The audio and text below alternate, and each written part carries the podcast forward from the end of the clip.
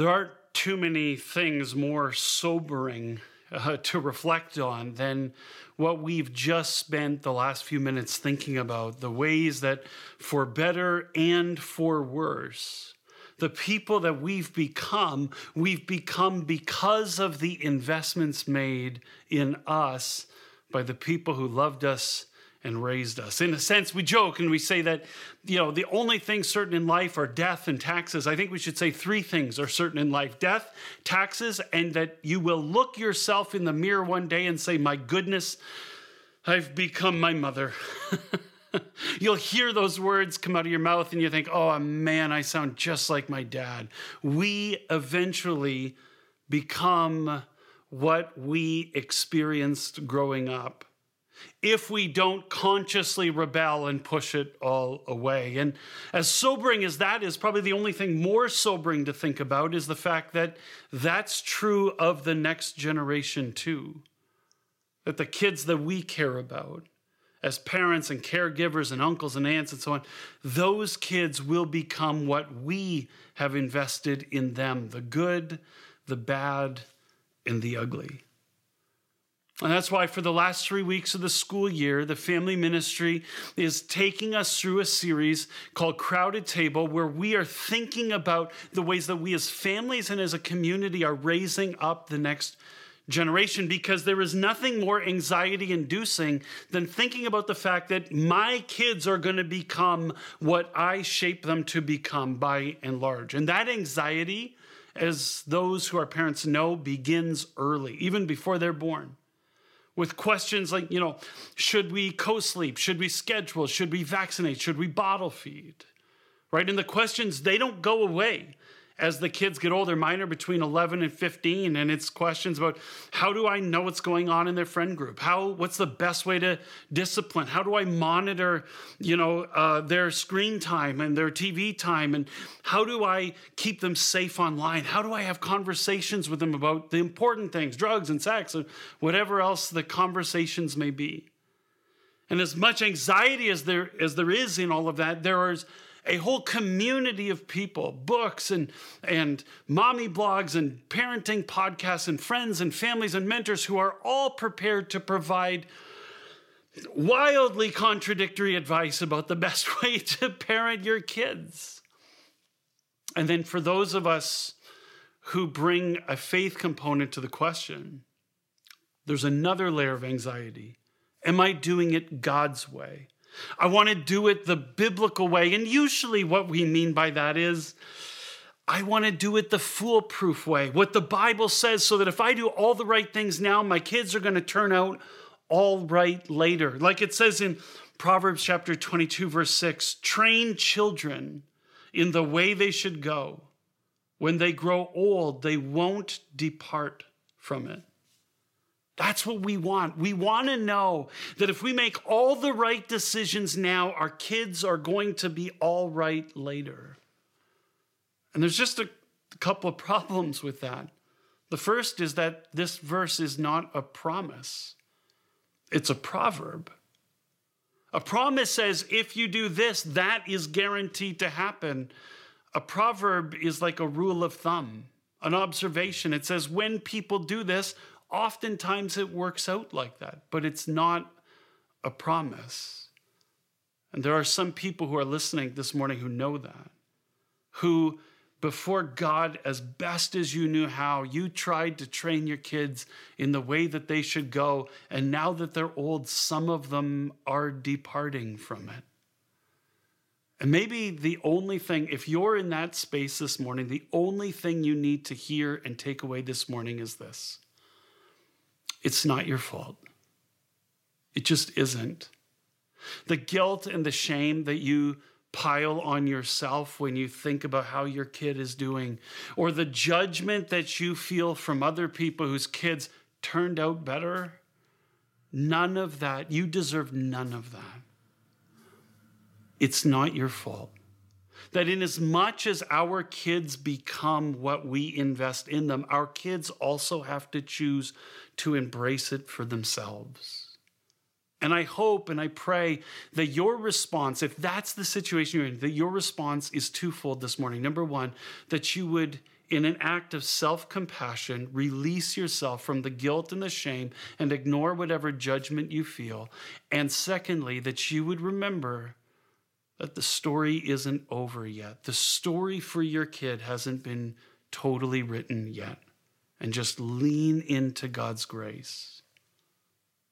The other challenge about that approach if i do all the right things now my kids will turn all, all right later is that when you turn to the bible to discover all the right things you discover that the bible actually isn't much of a parenting manual at all there aren't that many tips and tricks and techniques for raising your kids the right way and when you do find them, they're not always helpful. Proverbs 13 says, Those who withhold the rod hate their children, but the one who loves them applies discipline. The Bible says if you don't hit your kid with sticks, you hate them. Um, that's not true. And don't obey that saying in the Bible. I mean, at the end of the day, the proverb is about the importance of discipline. And yes, we believe that. And it describes discipline as they thought about it 3,000 years ago, but that's not super helpful. I believe in discipline. That doesn't tell me much about how to discipline my kids well today. So the, the anxiety kind of endures because I want to raise my kids the right way. I want to do all the right things so they turn out all right. And, and, and the Bible and my community don't always necessarily give me much help with that. But here's what the Bible does give and what I want to share about raising the, the next generations, the kids that we love, as parents and caregivers and invested adults. The Bible doesn't may not give tips and tricks and techniques the way we wish, but it does give a vision for what it's about. And at the end of the day, God wants for your kids pretty much what you want for your kids. I often talk about the, well, I haven't often talked about it. I talked to a friend recently about this nice vision of parenting, right? Which is I want to raise nice kids who marry nice kids and have nice kids and get a nice job and live a nice life, right? That's sort of the, the cliched version of the nice life we hope for for our kids. And while our kids don't check all those boxes and shouldn't even necessarily, God wants something similar for our kids. It says in Deuteronomy 6, verse 3 Listen to my commandments, Israel. Follow them carefully. Why? So that things will go well for you, and so that you'll continue to multiply exactly as the Lord, your ancestors, God promised you in a land full of milk and honey. God says, Here's what I want for you I want things to go well for you. If you want a family, I want you to have a family. If you I want you to be a part of a growing community of vibrancy and faith, people who love God and love me. I want you to experience the fullness and the abundance that is available through Jesus. That's what I want for you. And that's what I want for your kids. And here's how God says it. He says, "Listen to my commandments so that Here's what it says the verse before. Here's how we experience God's blessing, put ourselves in a position to have things go well for us. It says, Fear the Lord your God by keeping all God's regulations and God's commandments that I'm commanding you today, both you and your sons and daughters, your kids, all the days of your life, so that it will lengthen your life. God says, Here's how it goes the best for you. Fear God and obey God's commandments. That's it. That's the heart of it. I should clarify when it says fear God, what God doesn't mean is be afraid of God. Be afraid of God's wrath. Be afraid of God's punishment, that if you screw up in the least, God is going to let you have it. Mm-mm. Uh, that kind of fear has no place in the gospel, in the Christian life. In the New Testament, it says that God is love, and anyone who lives in the love of God, that love drives out the fear of punishment. The fear of punishment has nothing to do with living in a relationship with God. What fear the Lord means is be overwhelmed by the goodness and greatness of God in such a way that you want to obey God every moment of your life. That's how you set yourself up to experience God's best and for your kids to experience God's best. And so, what is the commandment that we're supposed to obey and teach our kids to obey if we want them to experience God's best? Verse 5 tells us Love the Lord your God with all your heart, all your being, and all your strength. These words I'm commanding you today must always be on your minds. Moses says this God wants life to go well for you. God wants you to belong to a vibrant community of love and faith. God wants you to experience the fullness and abundance of life. And here's how to experience it by getting such a clear picture of the goodness and greatness of God that you want to give your whole life to loving God with everything you have and everything you are. It says, with all your heart. That's sort of the inner energy and intensity. It says every thought of every day, every moment of every day should be single mindedly focused on loving God as hard as you can. It says we're to love God with all of our being, all of our embodied life, with all of our passion and with all of our energy every day of our life until we draw the last breath. It says we're to love God with all of our strength. The word in Hebrew just means all of our muchness with all of the muchness that you have, all of the time you have, all of the money that you have, all of the positions and the possessions that you have, all of the influence that you have. Love God with your business, love God with your education, love God with your career, love God with your parenting, love God with the way you invest in the next generation, love God in the way you participate in the community of faith, love God with all the muchness that you have. Because if we, as parents and caregivers and adults who care about the next generation, if we pour ourselves into that, into loving God as hard as we can with all that we have and all that we are, our kids will catch that from us.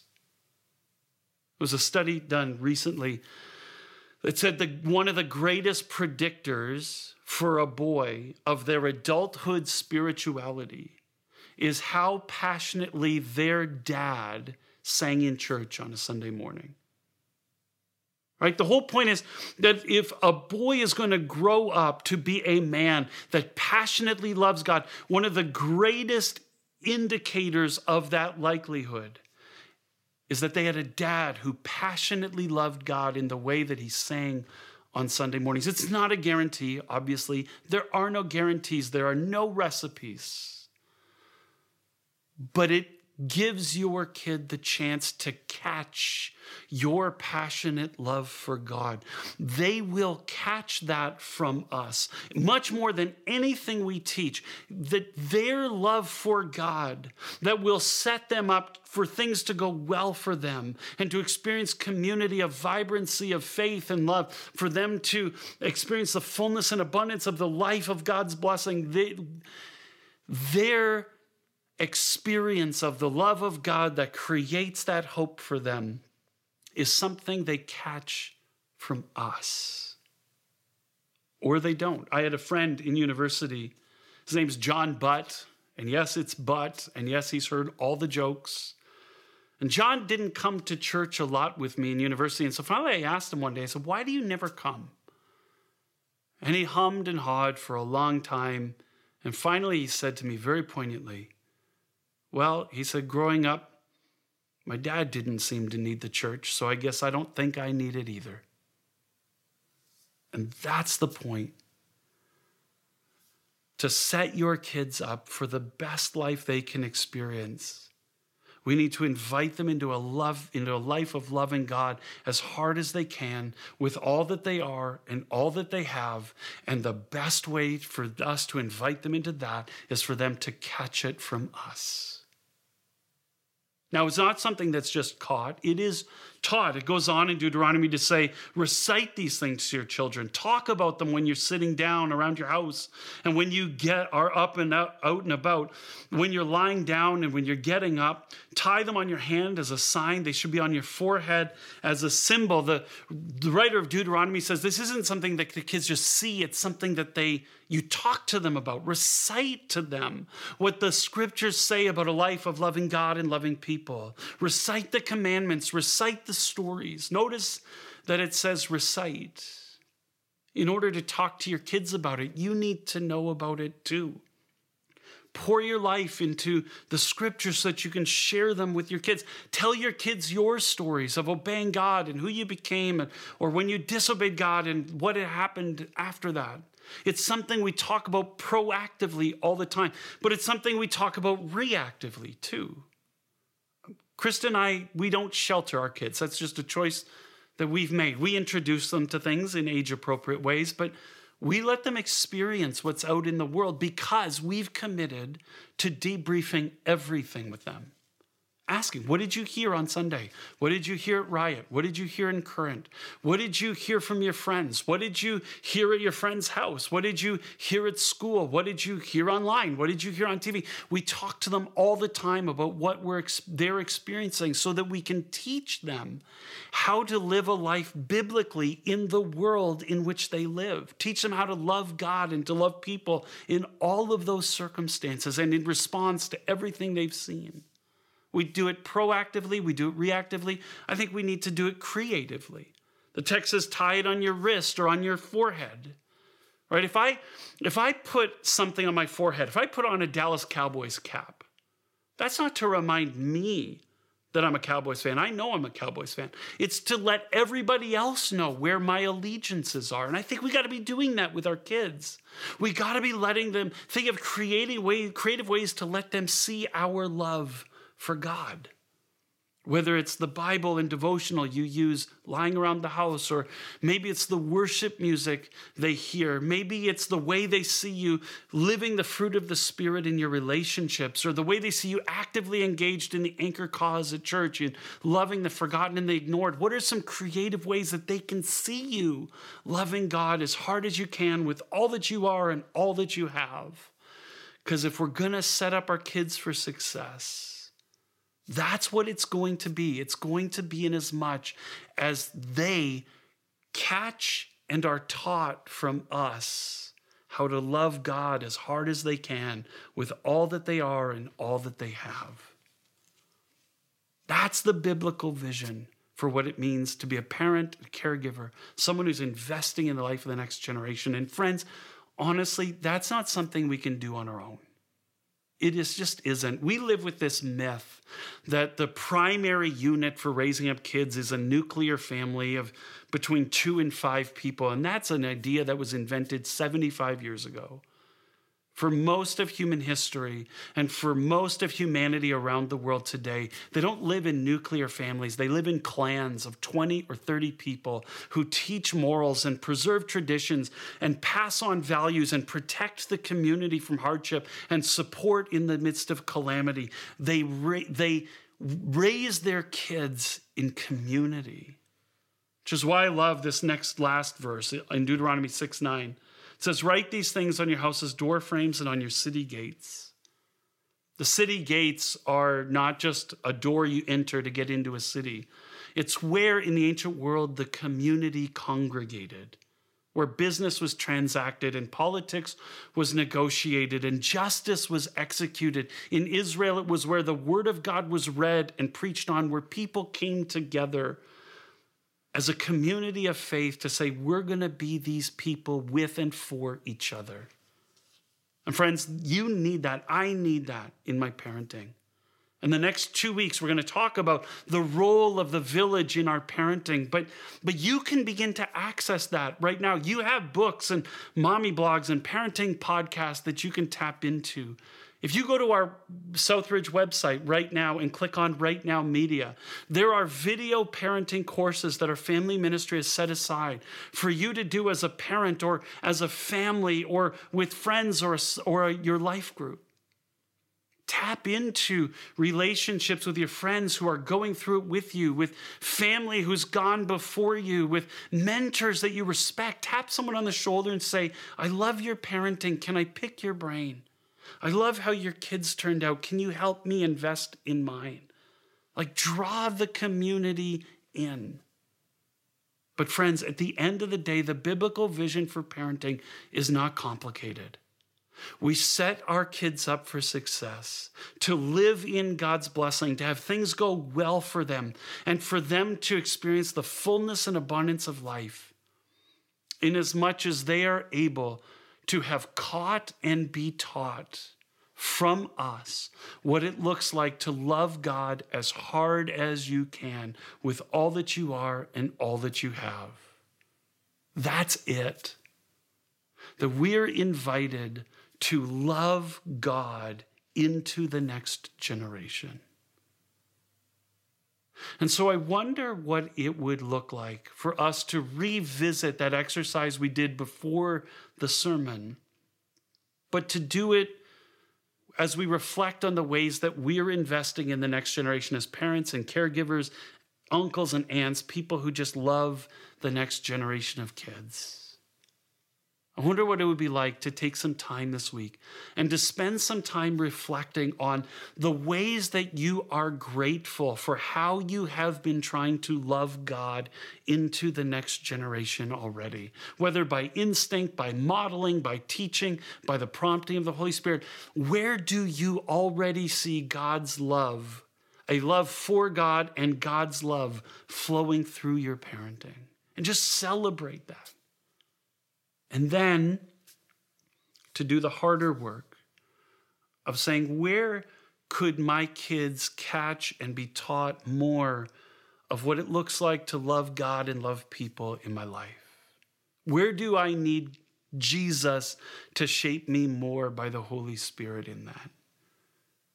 And promise me this if you do this exercise, don't let it be this moment of heaping more guilt and shame on you, of raking yourself over the coals because you're the world's worst parent. We all think that about ourselves all the time, and it's not true.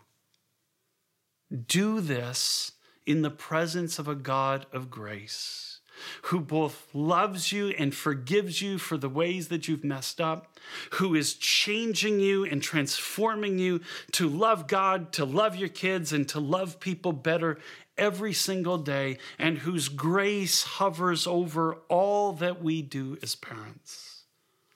Come into the presence of a gracious, compassionate God and invite the Spirit to show you what it looks like to love God into those next generations of kids. Because that's what we've been invited to God to do to love God as hard as we can, to love our kids as hard as we can, and then to pray as hard as we can. Let me pray for us as families and as generations this morning. Heavenly Father, who's the Father of us all. Heavenly Father, who is a Father of compassion and grace, whose Son, Jesus Christ, was the child of Mary and grew up in a family and knows what families are like, whose Son, Jesus Christ, died on the cross to draw the whole human family to himself in forgiveness and transformation and grace. Would you strengthen us for our daily life together? In all of our joys and in all of our sorrows, let us experience the power of your presence. Bind us together and heal us, we pray, through Jesus Christ our Lord. Amen.